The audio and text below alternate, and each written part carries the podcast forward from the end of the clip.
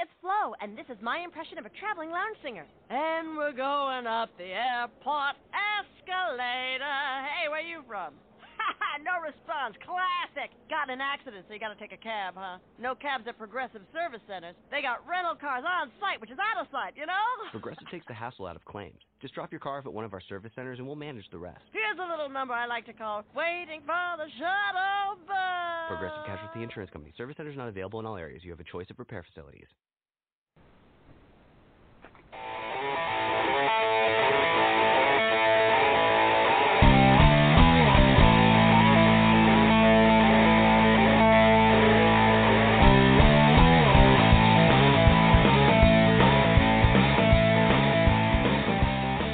Liberal Fix is brought to you by Blue Push Media, news important to progressives and liberals across America.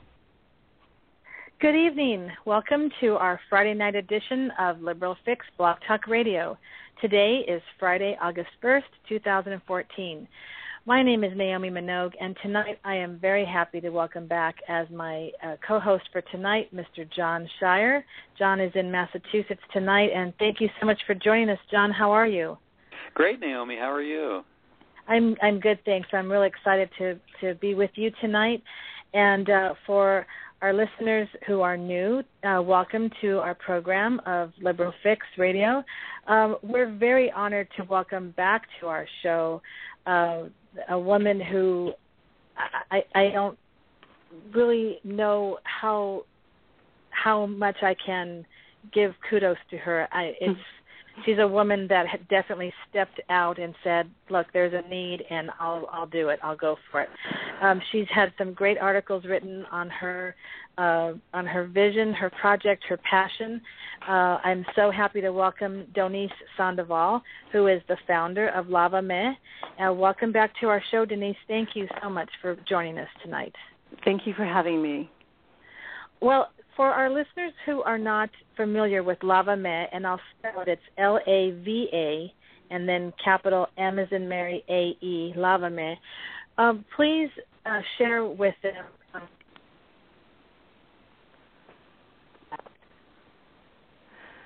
Hi, Naomi. I'm hoping you can hear me. Uh, we cut out, so I might try oh, Naomi's. Yes. I think I think we may have lost Naomi. This is John. Okay. Yes, she cut out on us. Oh, no. uh, well, I'll I'll jump in here. Okay. Um, uh, so I, I remember listening to the show you were on, uh, where you gave some of the information about your program. Uh, do you want to just describe it and then maybe update sure. what's uh, what's been happening with it? Yes. So Lava Mae is a mobile shower and sanitation service for the homeless. Um, and it's happening in San Francisco. We officially launched uh, a month ago, maybe just a little bit more than a month ago, and have started, um, you know, providing showers in two major neighborhoods in San Francisco, and next week we'll add a third.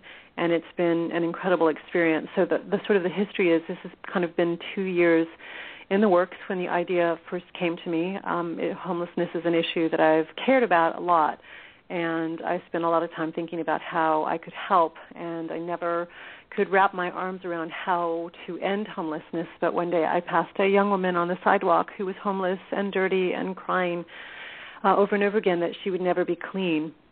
And I knew that her words had a meaning that I would never be able to fathom, but I was curious um, what her opportunities were for getting physically clean. So when I went home that night, Um, I found out that there are an appalling lack of showers and toilets available to the homeless in San Francisco.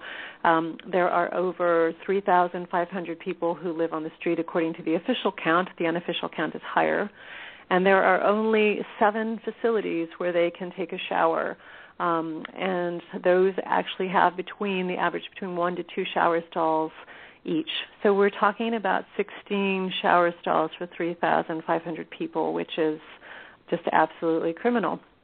Um, mm. So around the same time, I had this crazy obsession with food trucks, and I just thought, if you can put gourmet food on wheels and take it anywhere, why not showers and toilets? So the idea for Lava Mae was born. So it's been a, it's been a big process. We essentially have, um, from the very beginning, uh, collaborated with other nonprofits that are working with the homeless. We um, cultivated a champion in the mayor's office by the name of Bevan Dufty, who has helped us navigate all of the city agencies that touch what we do, everything from the Public Utilities Commission, which allows us to tap into water from fire hydrants to get our water, which we then heat on board.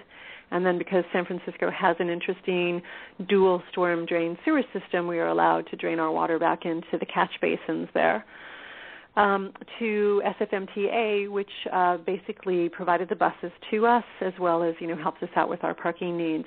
So it's it's really been a village that has come together to create Lava Mae.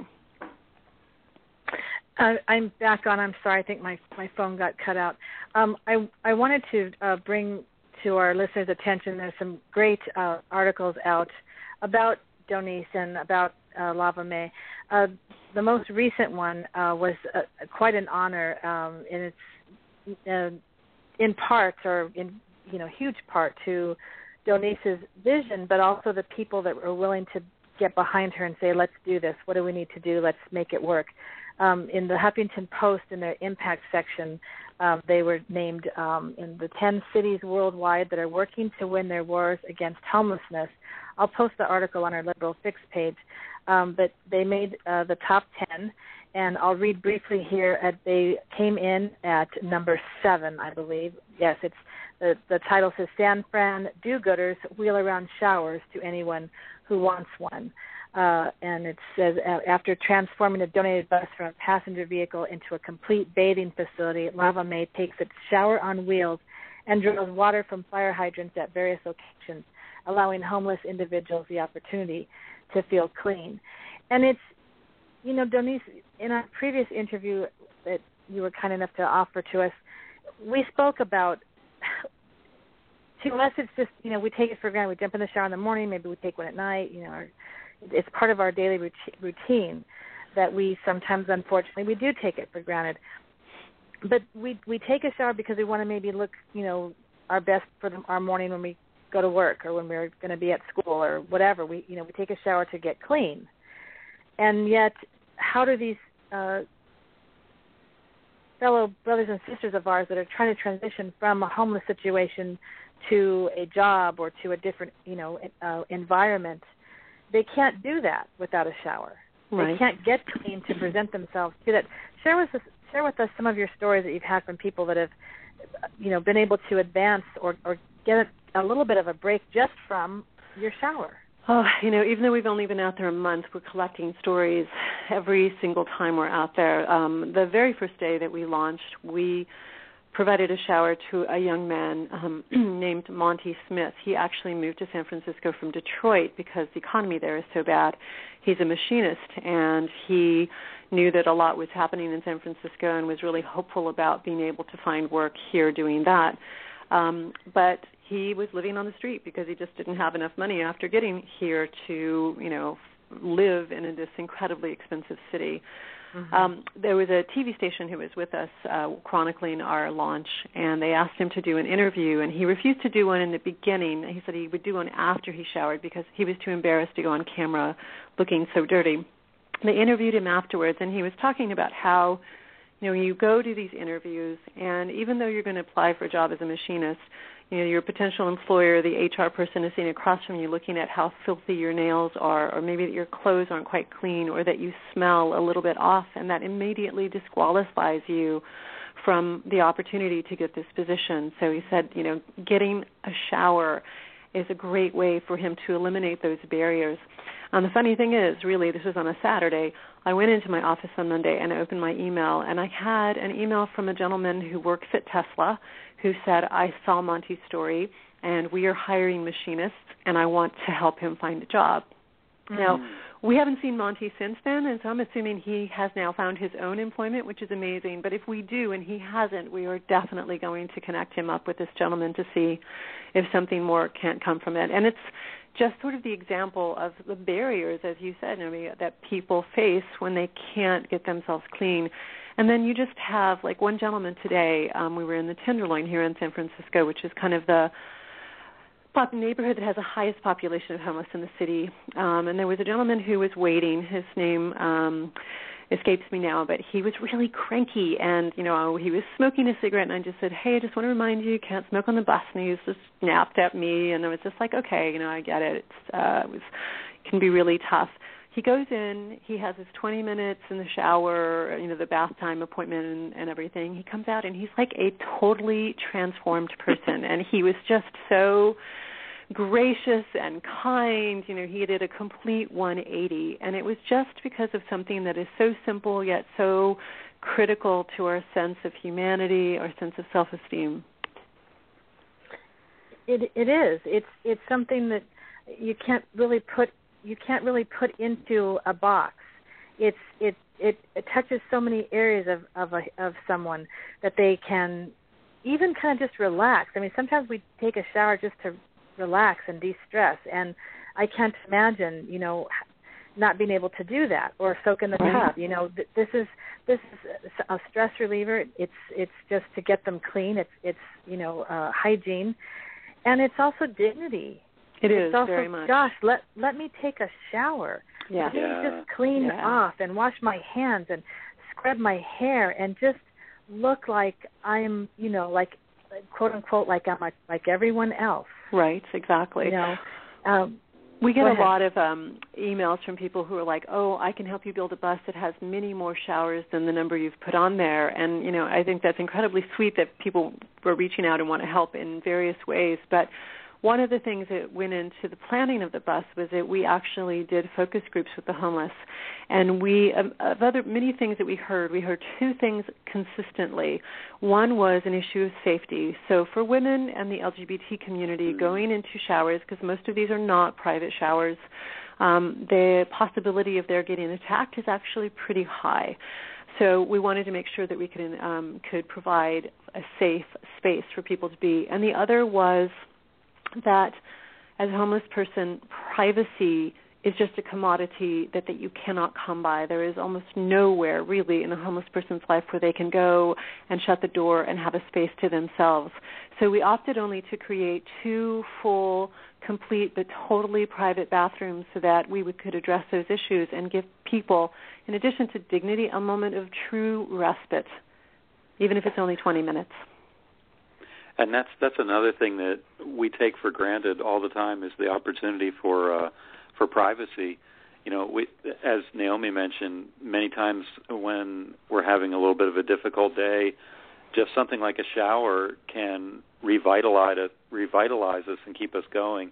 And just the opportunity for privacy uh, is really important. And, you know, wh- where I work, I've been on literally dozens of hiring committees, and we never really even think about the the hygiene of a person who comes in for an interview, because it's always really excellent. But when and if someone shows up and their hygiene isn't excellent, that would stand out so much. So connecting with someone and giving them the opportunity for that dignity and giving them the opportunity for something that's just so basic and practical as being clean for a job interview uh, and the dignity of that privacy, that's just incredibly important on so many levels. But I, I had a question for you. I'm, I'm very curious about, uh, you know, my first thought would have been, uh, what about getting some piece of property, some building where you could uh, set up showers in a stationary place? What was it that drew you to the idea of uh, having a bus for uh, for the showers? So sort of twofold. The first being that San Francisco real estate has exploded. I mean, I don't know a single nonprofit here who isn't terrified about having their lease, you know, run out in the next, you know, few years, because they just cannot compete with these tech companies or other companies who are coming in and able to pay really high rates. So um, being mobile gives us the opportunity to not have to worry about that. We we own our bus and we don't pay rent to anyone. That's one thing. Secondly, even though San Francisco is only seven by seven, Um, no matter where we would have put a facility, there would be a whole host of people that we would not be able to reach. So we get to save money in terms of real estate expenses and overhead, but we also get to go to people where the need is.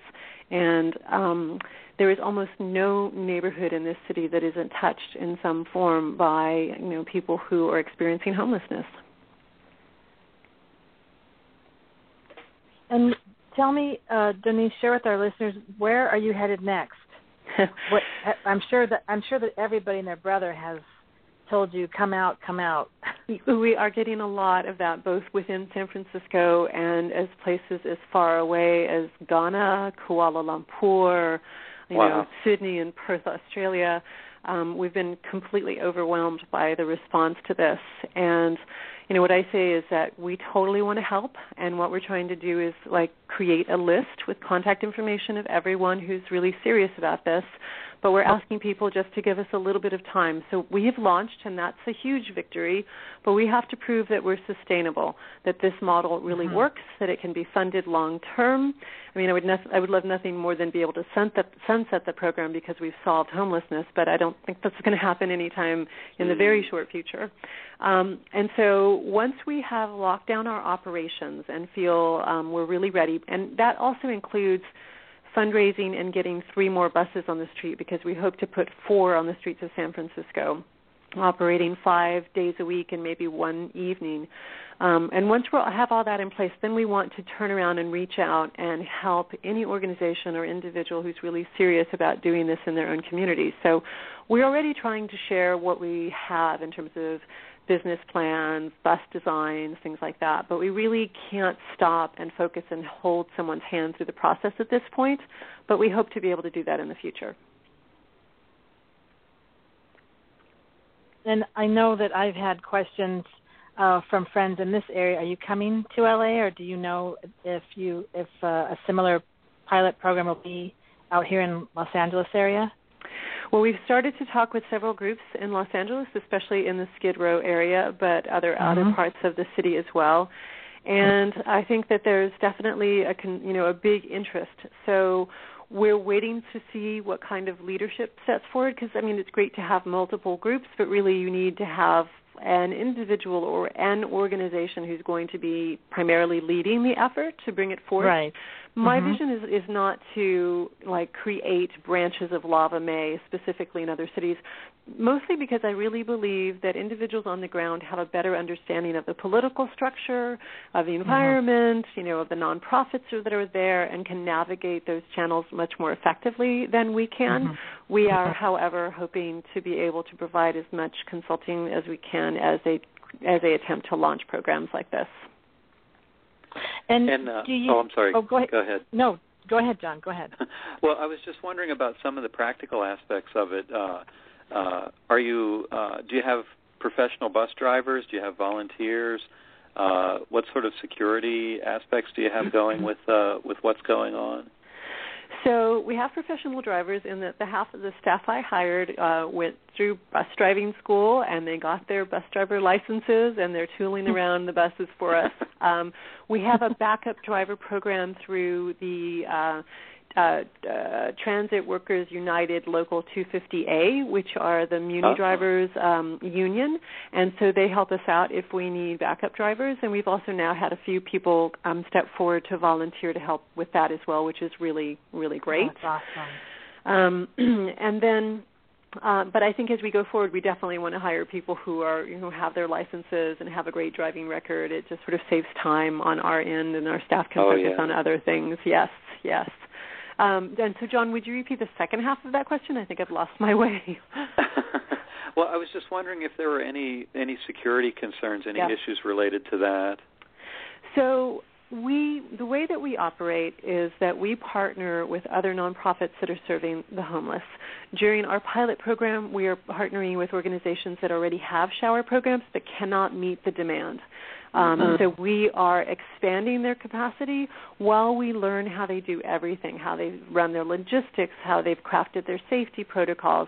We go through training with them on de-escalation and O D prevention mm-hmm. and all these kinds of things, so that we can be at the ready. Um, and then once we get past the pilot program, we'll start working with nonprofits who uh, don't have shower programs, so we kind of come in as the experts. But we'll have had a chance to kind of really learn the ropes over this six-month period and figure out what works for us, and continue to train around, you know, de-escalation and everything else. But because of the fact that our, our we call them guests, our guests do not wait in line by the bus. We're trying to be both good community members and not impact the neighborhood too adversely, and at the same time recognize that waiting in line is a terrible waste of someone's time. Mm-hmm. And so we ask our, our partners to do the scheduling and mm-hmm. to also have our guests wait inside with them so that they're hopefully receiving additional services. So we bring people out only two at a time, and by the time they've had to wait, you know, register and wait, people are probably in a pretty good space, and if they're not, they've kind of self-selected to, like, get out of the line and, and move on.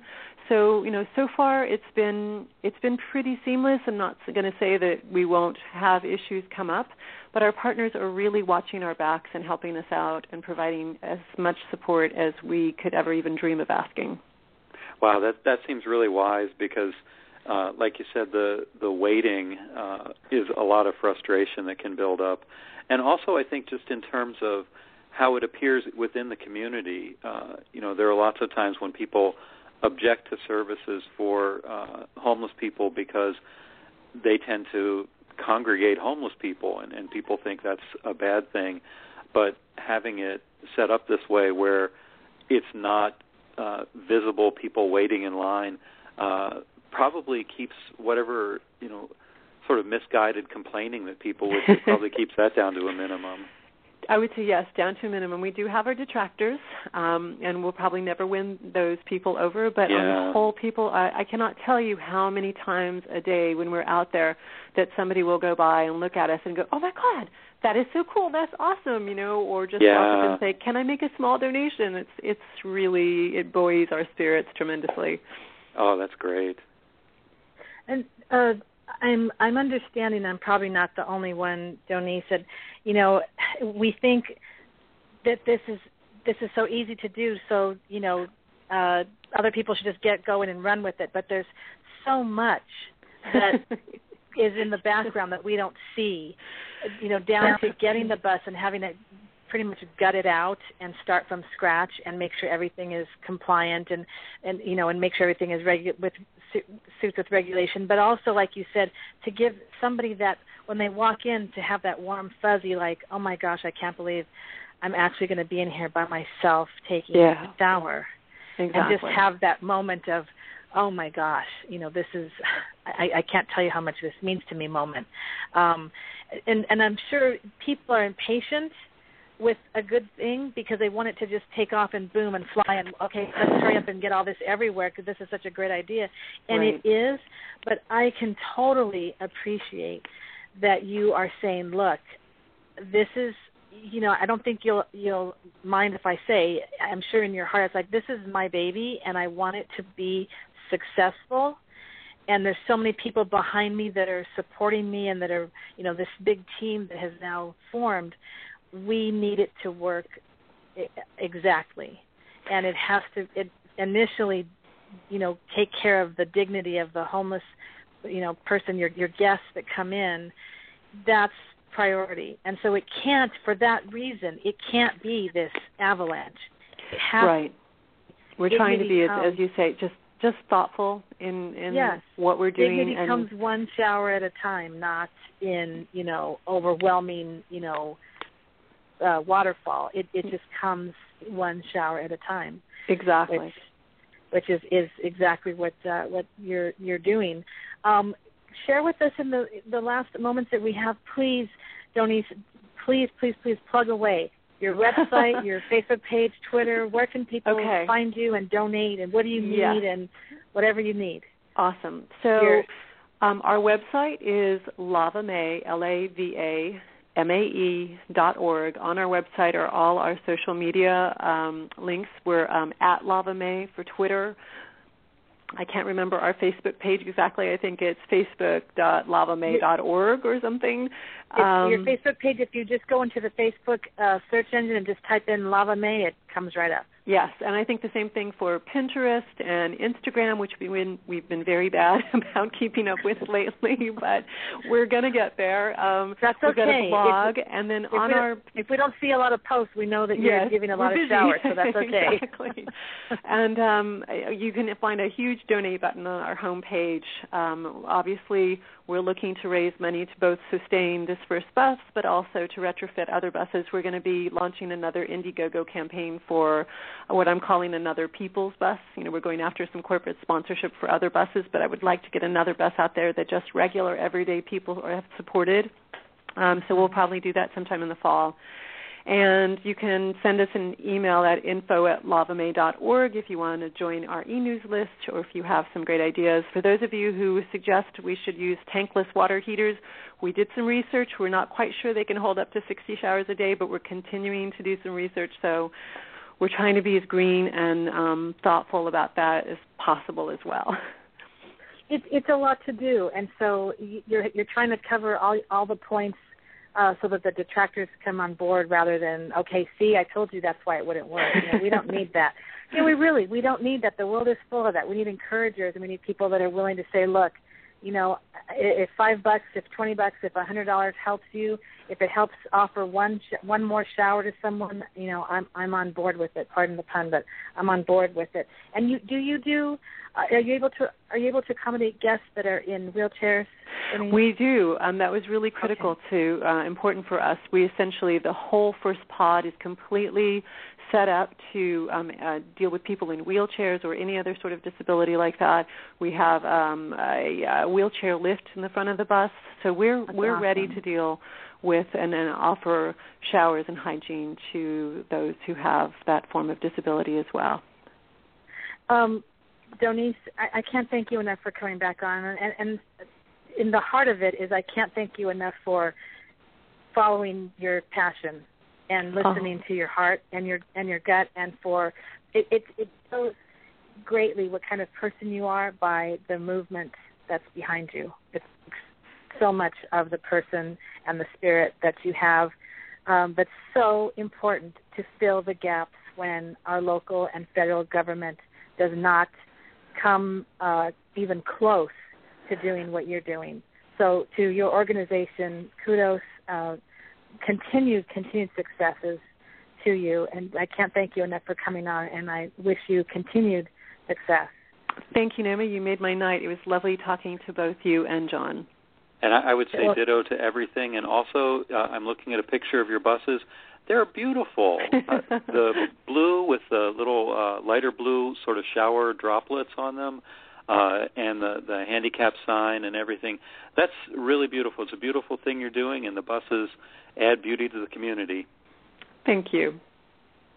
And we'll, we'd love to have you back on. Thank you for accommodating us. Go, please enjoy the evening with your family. Thank you so much. All right. Thank have you, a good night. Bye-bye. We'll talk to you soon. Okay. Bye-bye.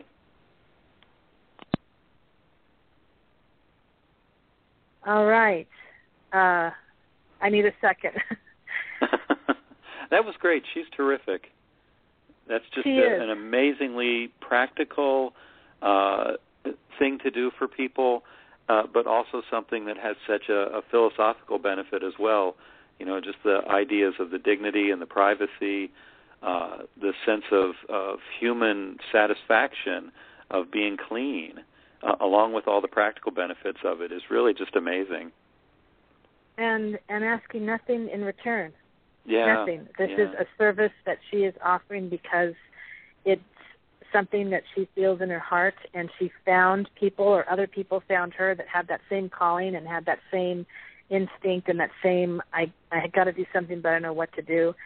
And they're doing it together. They're doing yeah. amazing yeah. things together. In, in the um, best of all possible worlds, uh, we would live in a world where everybody would have a job and everybody would have the resources to have a home and, and have a shower in their home. Uh, but in, in practical terms, that's not always possible. Uh, we, in the best of all possible worlds, we'd have a government that was funded fully to provide services for people who, who need these kinds of things. But uh, the way things are going, that uh, that's not fully happening either. So having people doing the kinds of things that Doniece is doing uh, to provide these services for people is just really amazing.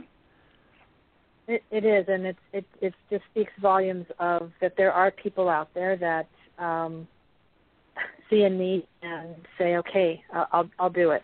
I don't yeah, know how. Absolutely. I don't know how it's going to come to fruition. I don't even know where I'm going to get my first dollar from, but I know that this has to be done.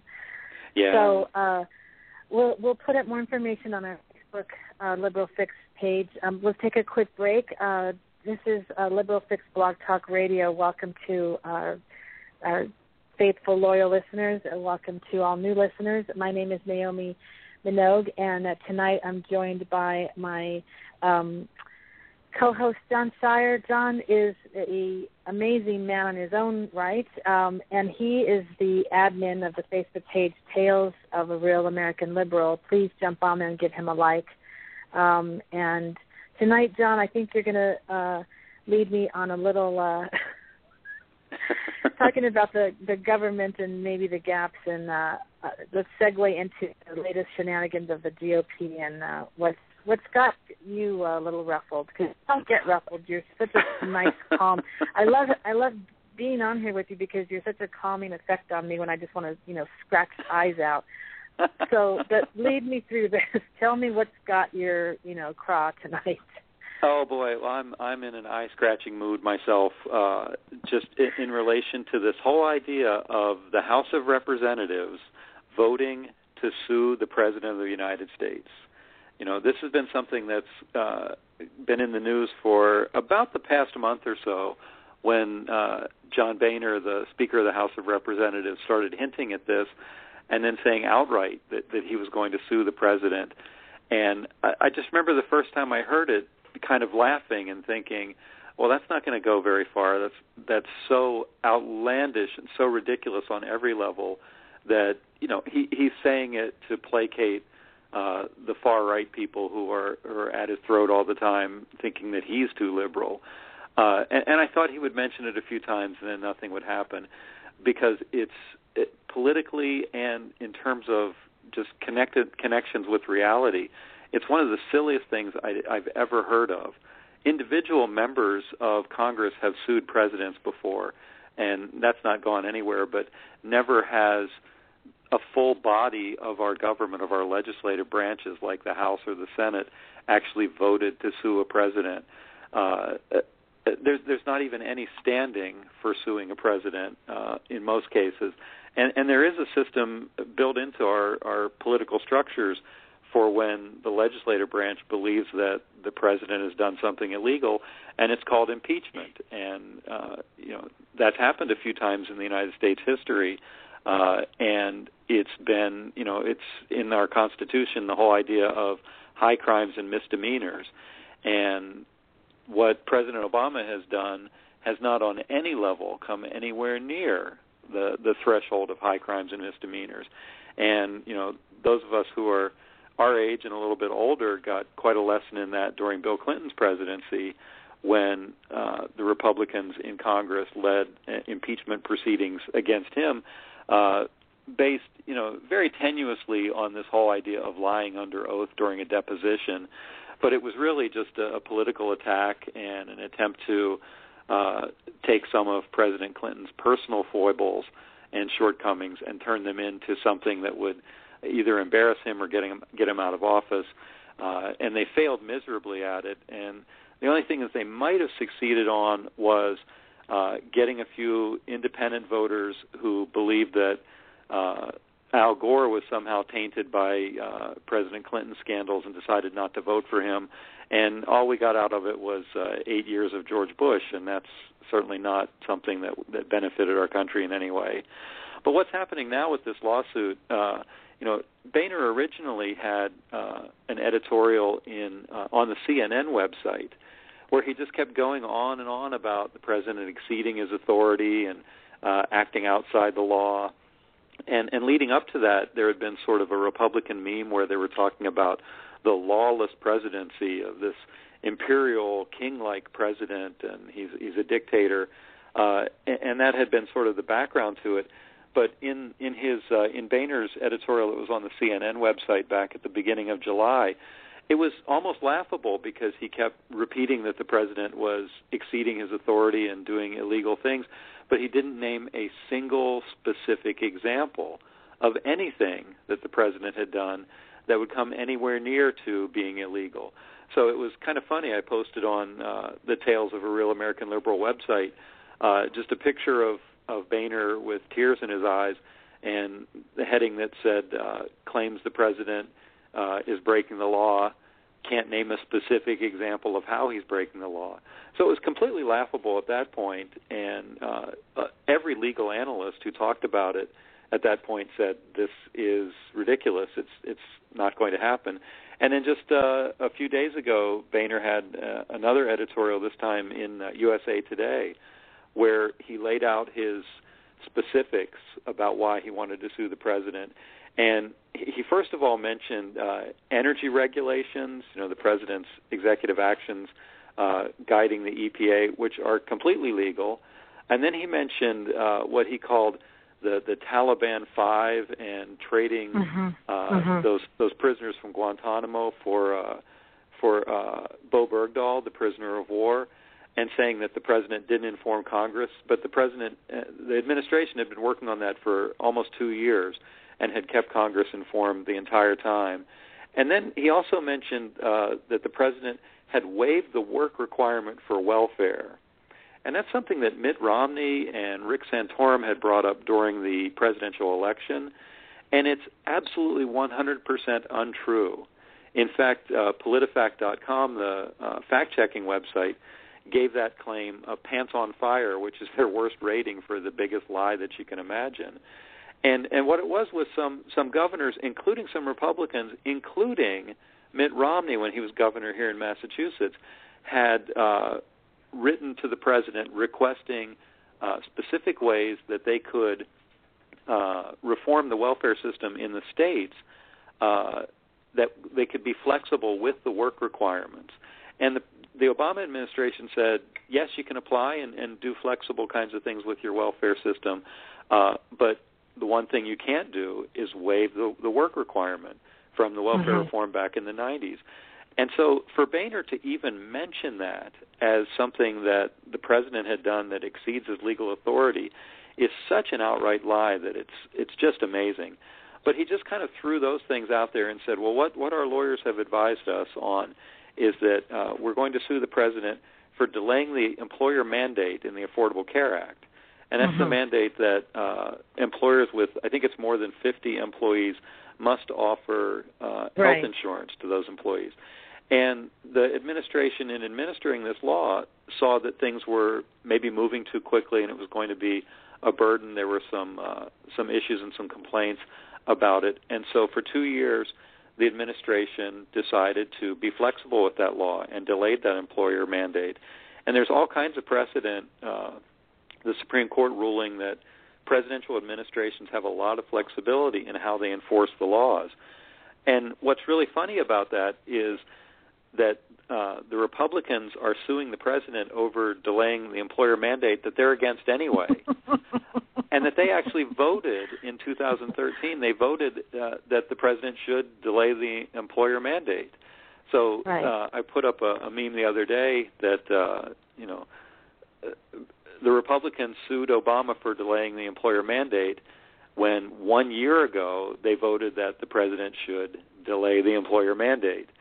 So right. it's just unbelievable hypocrisy. And then, you know, I'm not a lawyer, but I've been reading a lot about uh, what actual legal professionals are saying about this.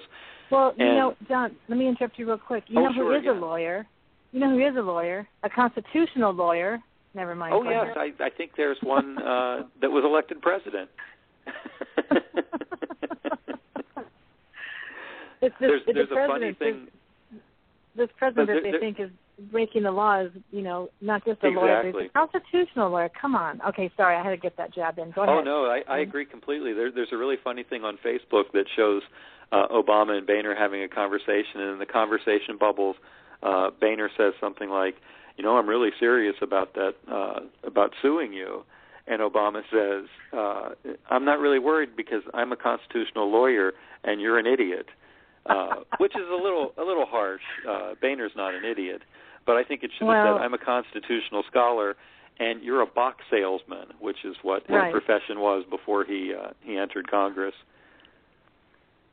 And, yeah, and then, and when we, then we have the presidential hopeful, the, our ophthalmologist, uh, esteemed senator. But anyway. Oh, yes, Rand Paul, the constitutional yes. scholar that, that he yeah, is, the, the self-certified uh, eye doctor. Right. I'm sorry. I, I totally hijacked your point. I'm sorry. I'll oh, stop. That's okay. It was just that, uh, you know, the legal analysts have said things, uh, you know, when, when you sue somebody, you have to be able to show damages. You have to be able to show how you've been damaged by whatever right. action the person you're suing has done. And, right. and how, how can Congress show that they've been damaged? I, I guess their point is because Congress passed this law, for the president to enforce it in a way that they don't agree with damages them somehow, which is just ridiculous. Uh, right. It, it doesn't damage them when, you know, particularly all the Republicans who voted to sue the president, which was literally every Republican, except I think five voted against it because it didn't go far enough, and I think there were three who were non-voting, and of course every Democrat voted against it. But how does it damage the Republicans when he's doing what they want? They want him to delay certain portions of the law. They they want him to completely scuttle the whole law, so uh, it doesn't exactly damage them in any way. So every every legal analy- analysis that I've read on this says that it's it's going to get thrown out. Uh, I don't think it's been officially filed. They had the official vote to actually do the lawsuit, but uh, I don't think it's been officially filed yet. But I don't see it going anywhere based on what the, the legal experts are saying about it. I don't know. Do you have any like any thoughts on uh, why they're doing it besides just a, a political stunt? Is there, you know, is it like impeachment light? Do you think that's what they're going for? You know, the the only thing I keep going back to is that, you know, they are upset that he's president and he's behaving like a president. And everything that he is doing, the executive orders that he is uh, pursuing, as he said at his State of the Union, look, if Congress isn't going to act, I will. Mm-hmm. I have that authority to do that. And they turn it around to, oh, look, he thinks he's king, he thinks he's dictator, blah, blah. How many other presidents did uh, pursue executive orders? Oh, yeah, all not, of them. He's not, he's not, he's not the first one. Yeah. Um, but, be, but because he had the nerve to stand up and say, look, um, you know, I'm going to do, if you don't join me, I'm going to do it anyway because I have that authority. Oh, well, they are going to take their toys and go play somewhere, somewhere else. And they're, they're going to go into recess, a five-week recess. Yeah. And this is what they came up with before they left. forty-three yeah. Republicans co-sponsored this resolution, and, and they're, they're wanting to uh, to do this if he threatens to enact policies uh, that Congress has been acting on. So this is called the STOP measure, and it's called Stop This Overreaching Presidency. Yeah. Stop This Overreaching Presidency is the S T O P measure introduced by uh, Representative Tom Rice from South Carolina. It had it had one hundred four co-sponsors. Um, you know, they're they're angry that, he, like you said, that he delayed the employee mandate, and then he he implemented the DREAM Act for the executive branch, and he helped people keep their Uh, oh, substandard yeah. health insurance policies, and they're upset mm-hmm. about him trying to take care of people while they continue to sit and do not a darn thing. Yeah, and I, absolutely. I, I don't want to. I don't want to get on my, you know, voter soapbox again. But my gosh, for the love of everything holy, get out and vote these midterms. Do not stay home. Don't say, oh, it's not a presidential year, big deal, blah blah. You know, it is a huge deal. Otherwise, we're going to have this constant, you know, uh, I'm not going to say tit for tat, because I don't think the president is doing a tit for tat. I think he's saying, look, this is what we need to focus on, and either you're for me or you're against me, but I can still do, I will do as much as I can. I will do what I need to mm-hmm. do. He doesn't apologize for being the president. He doesn't apologize for caring about us and yeah, wanting to leading. do something. Yeah, and, and I would like to say, oh, my goodness, well, they're going on a five-week recess. Where is President Obama going?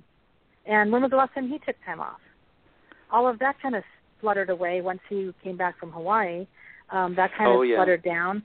But yet they're ready for five-week recess. Um, I don't know if he's taking off, and I will, you know, eat my words if he is. But he's, you know, sleeves rolled up. Let's let's get to work here. Yeah, um, he's yeah. campaigning for, for the for the for the candidates that are going to get into Congress and get things moving, and that's mm-hmm. what we should be doing. Also, it's less than one hundred days till the midterm election. Um, out here in California, ballots drop in about ten weeks. Oh, um, yeah. The canvas, canvassing is so important. I know that in Arizona where Keith is, their primary is yeah. It's just, it's that important. It's that important. These people are suing the president. That's mm-hmm. what they're doing. That's what they're focusing on. And so what do we need to do to counteract that? We can't sit home. We cannot sit home. We need to get out there and find out what we need to do to vote, get your voter I D information intact, register to vote if you aren't registered to vote, do what you need to do if you had your name changed, if you moved, whatever changes that happen, get those updated, and then go vote. We absolutely oh, yeah, have absolutely. To, have to do that. Sorry, go ahead. Oh, absolutely. I agree completely. What we need to do is, you know, Republicans couldn't do this if they didn't have a majority in the House of Representatives. And right. unfortunately, the two thousand ten election, uh, you know, changed the electoral map with the gerrymandering. So there are so many of these Republicans who are in safe districts. But I think there are enough who are in districts where if they c- continue to do things that completely show that they're either incompetent or they're, they're almost I think it's to the point where they're saboteurs because they come into into elected office with the idea that government is the enemy, you know, that, that old Ronald Reagan cliche, uh, I'm from the government, excuse me, I'm from the government and I'm here to help are like the scariest words. Um, if if you're interviewing people for a job and they said, well, I think that, that the place here is is a terrible place and the worst place we can be, Uh, you would never hire that person, so why would you ever hire these Republicans who say that government is the enemy and government only hurts people? Uh, I, I just don't quite get it. And I think that's why they're they're suing the president as much as anything else, because uh, the biggest scandal surrounding President Obama is that he believes government has a role in helping people, in helping citizens, in making the lives of citizens better. And the Republican Party just doesn't believe that anymore, and they object to it one hundred percent. And so they're suing him for, like you said, they're suing him for doing his job, for trying to do things that will help people. And we need to turn that around where there are fewer uh, saboteurs, there are fewer government saboteurs out there, and that uh, that will just make things a lot better. So you're absolutely right. People need to register, they need to vote. They need to donate to candidates who are going to go out there and and help the American people and join the president in helping the American people instead of joining people like John Boehner in completely crazy wastes of taxpayer money like suing the president. Well, speaking of getting out the vote and getting the right candidates and keeping the right candidates in, I think we have Mister Keith Breckus calling from Arizona. Keith, are you there? Yeah, can you hear me? Yes, welcome. Oh, okay. Hi, yeah. Keith. Yeah, I'm actually in a campaign office trying to do everything to make sure two thousand fourteen doesn't turn into two thousand ten. Um, so we are working hard in Arizona to try to keep the blue House seats that are here, since uh, Arizona actually has a has a Democratic majority in our U S House seats, which is kind of amazing when you consider um, how right-wing the state is, but in two thousand uh, three really competitive races are and Ann Kirkpatrick, which is where I'm working, but all three of those people need to win, and we're also going to try to flip the governors in the statewide races and try to turn Arizona blue. Arizona, Texas, and Georgia are states that demographically are headed in the right direction, but the idea is not to wait sixteen years for it to happen naturally, to, but but to try to push that timetable forward and do it in sixteen yeah. weeks instead of sixteen years. Or, um, but, yeah, definitely I, I think people have to, have to um, take this election dead serious, because if these nut cases in the House continue to run roughshod, and, and it's funny, like uh, John was mentioning earlier with Clinton, they tried to impeach him. Now they're trying to sue Obama. Anytime you have Republicans controlling the House, they will do everything they can do to derail Uh, a Democratic president. Doesn't matter mm-hmm. that they don't need a reason. They'll they'll concoct one. They'll make one up. And and that's that's not fair politics, because we didn't try to impeach George Bush. I mean, there were people who, you know, there were people who went for that. But I mean, nobody in the House. Nancy Pelosi didn't bring up articles of impeachment. And in a functioning democracy, I think you have to accept that the opposition party has a right to govern when they're elected. and you can fight tooth and nail to fight against their legislation, but you don't try to derail the office of the presidency and try to impeach everybody of the party or sue them or impeach them or throw them out of office just because they're the opposition party. I mean, unless they do something criminal, right. You shouldn't do that. We didn't do it to Bush. We didn't do it to Reagan. Um, we didn't do it to either Bush.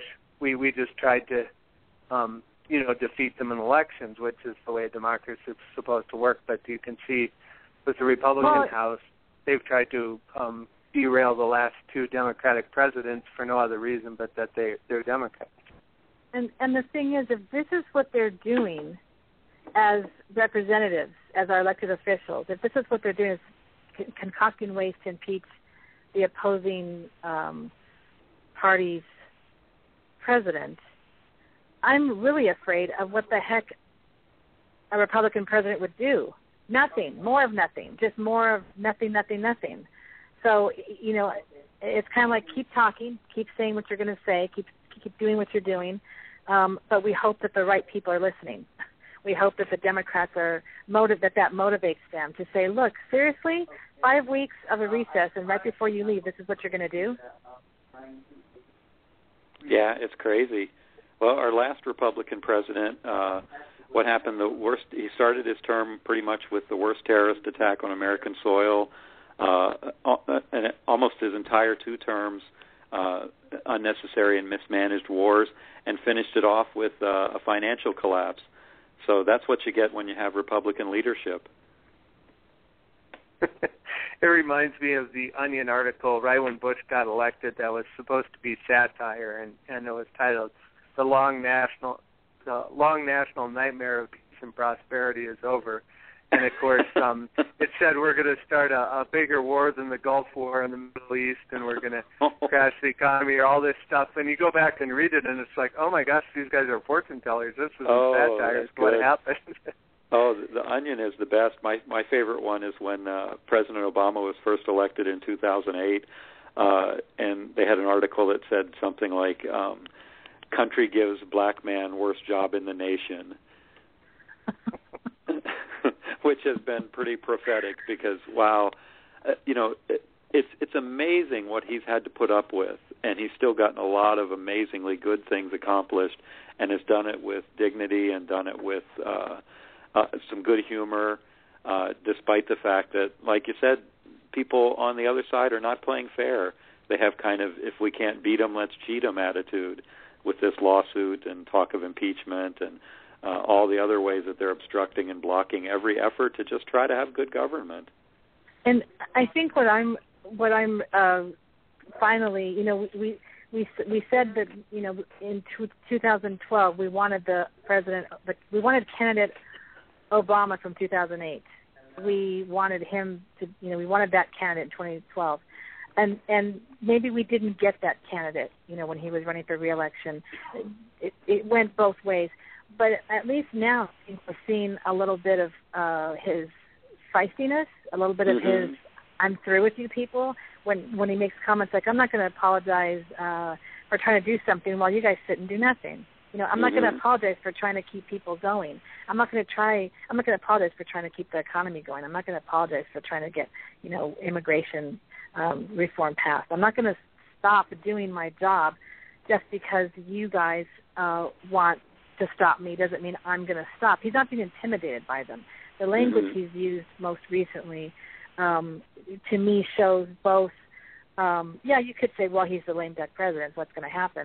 You know, the worst case scenarios are being thrown in his face. Is that these people are trying to sue him, impeach him, get rid of him. They're just, you know, throwing any spaghetti, loose noodles on the wall, trying to see what sticks. And we we need to show them in November, you know, put the spaghetti back. It, that's not what this country is about. We are better than that. We are better than throwing things and hoping it sticks and, and catches, and that, you know, this misinformation, like you talk about, John, you're so good at that. Again, um, please go on his Facebook page, uh, Tales of a Real American Liberal. Jump on there, give it a like.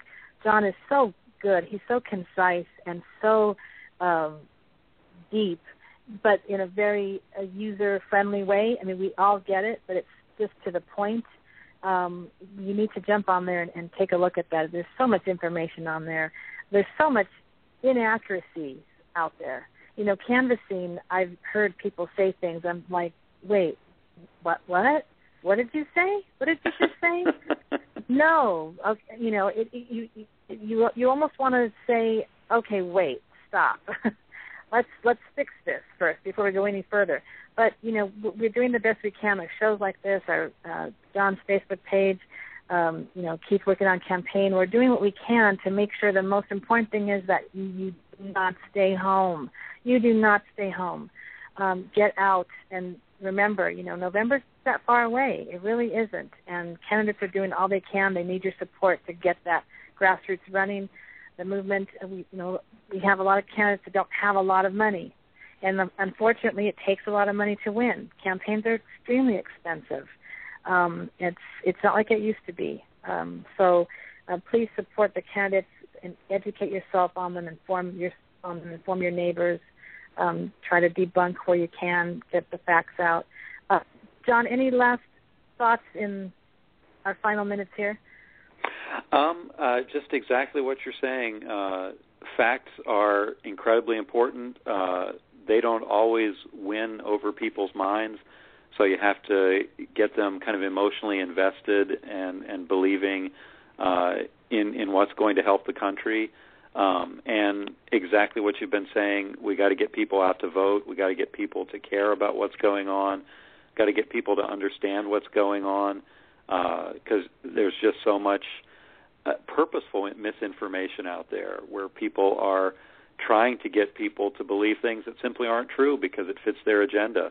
And they think if their agenda wins, that's all that matters, that the ends justify the means.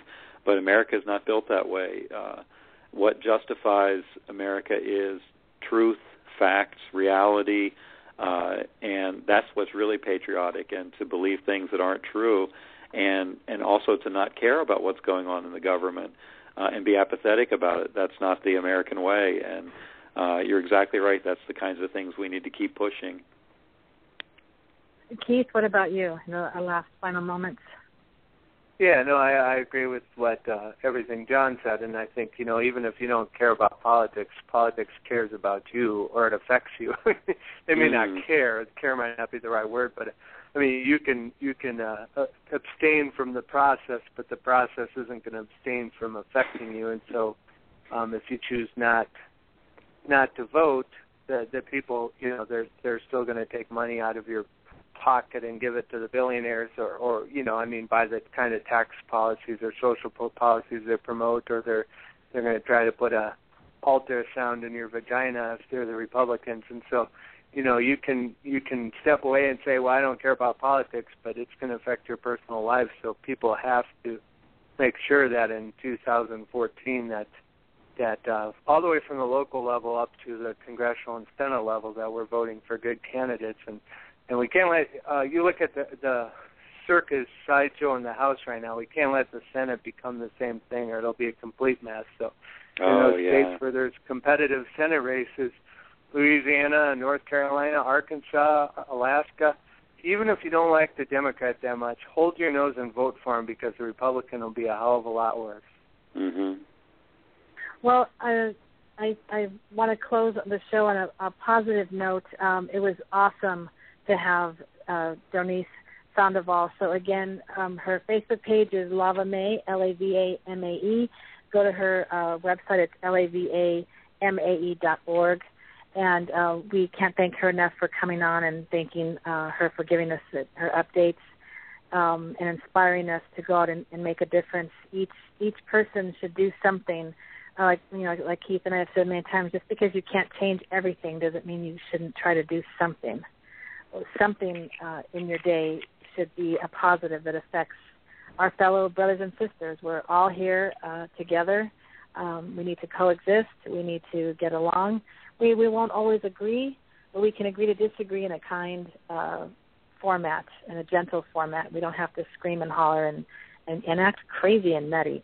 Um, and, John, you do a really good job of diffusing the crazy people that get on your Facebook page. Um, and I, I thank you so much for coming back and being a co-host with me, and I, I look forward to having another uh, conversation with you. Thank you so much for, for being here.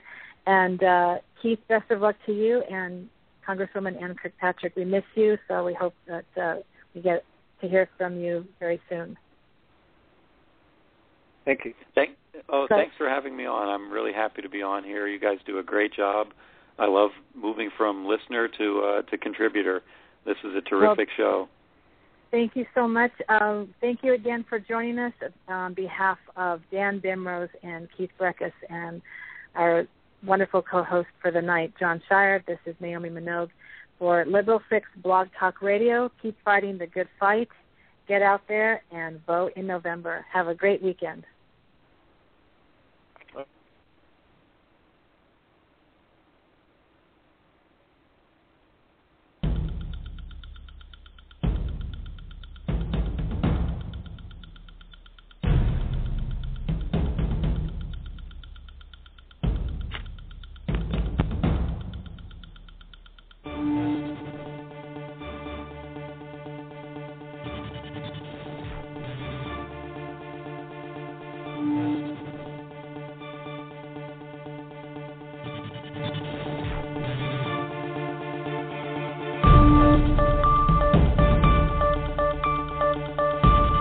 At DeVry University's College of Business, we're looking for what the companies you'd want to work for are looking for, the go-getters, students who want to go places in the business they're in now or the startup they haven't even started yet.